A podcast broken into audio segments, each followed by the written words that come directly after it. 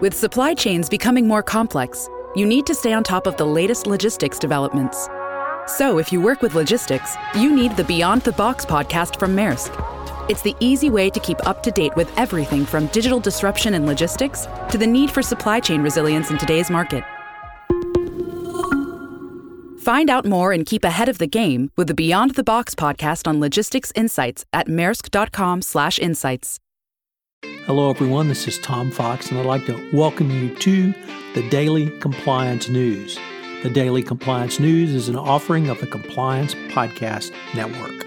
June fourth, twenty nineteen, the Leadership Edition.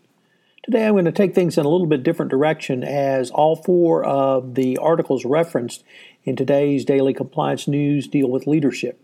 They caught my eye, and I hadn't done this for a while, so I thought I would do so. First up, uh, from Andrew Hill in his most excellent on management column in the Financial Times, he takes a look at what he calls bashful leaders. It's really about non-extroverts or even introverts. And his point is that introverts tend to have people around them that are equally powerful, strong, and knowledgeable, as they're not afraid of them and utilize them in their decision-making going forward. So a uh, very powerful lesson. Uh, next up, also from the Financial Times, uh, Palita Clark, in her Works and Careers columns, takes a look at lessons in top office politics from the Tory leadership race. Uh, the uh, Britain is now, uh, uh, the re- rather the Tory party is trying to come up with a new leader now that Theresa May has announced her resignation.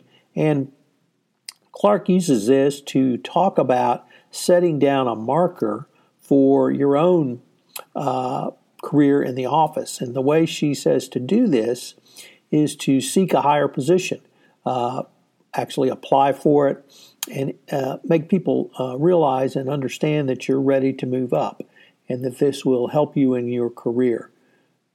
Very interesting analogy from the world of politics over to the business world.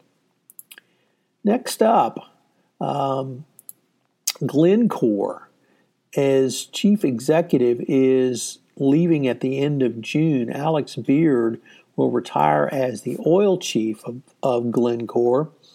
This is a uh, interesting move. Glencore had been seen, uh, rather Beard had been seen as a possible successor to Chief Ivan Glassenberg, but it was ruled out by Glassenberg when he said that the next leader would come from a younger generation of Glencore employees.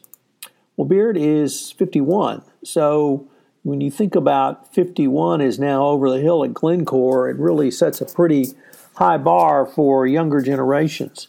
Uh, being someone who is over fifty-one, it seems uh, fifty-one actually seems pretty young to me, but apparently not at Glencore. So what that means for Glencore going forward, uh, that they're going to let some younger people take the helm, and if you're fifty-one, at least at Glencore, you are going to be out of the senior leadership race. And finally, uh, taking things in a little bit different direction, Carla Miller, in her uh, business column in the Washington Post, has an article entitled "How to Set Boundaries with a Sycophant Subordinate." So what are you supposed to do when a employee really becomes a sycophant? So um, obviously you have to set boundaries, but uh, if this person continues the behavior, you'll just have to continue to push those boundaries in the office. She provides specific tools, techniques, and guidance for the employee who is really utilizing or abusing their trust, your trust rather, to move forward. Thank you for listening today. I'm extraordinarily pleased to announce the latest offering in the Compliance Podcast Network, which is Trekking Through Compliance, where I take a seventy-nine episode exploration of the original series, T O S, mining it for compliance lessons learned and a lot of fun facts and a synopsis of each episode. I hope you'll join me daily for Trekking Through Compliance. It will be available on standard channels, Megaphone, J D Supra, F C P A Compliance Report, the Compliance Podcast Network, Spotify, and a host of others. Finally, I'm pleased to note that I am now part of the C-Suite Radio Network, so check out one of the podcasts on C-Suite Radio.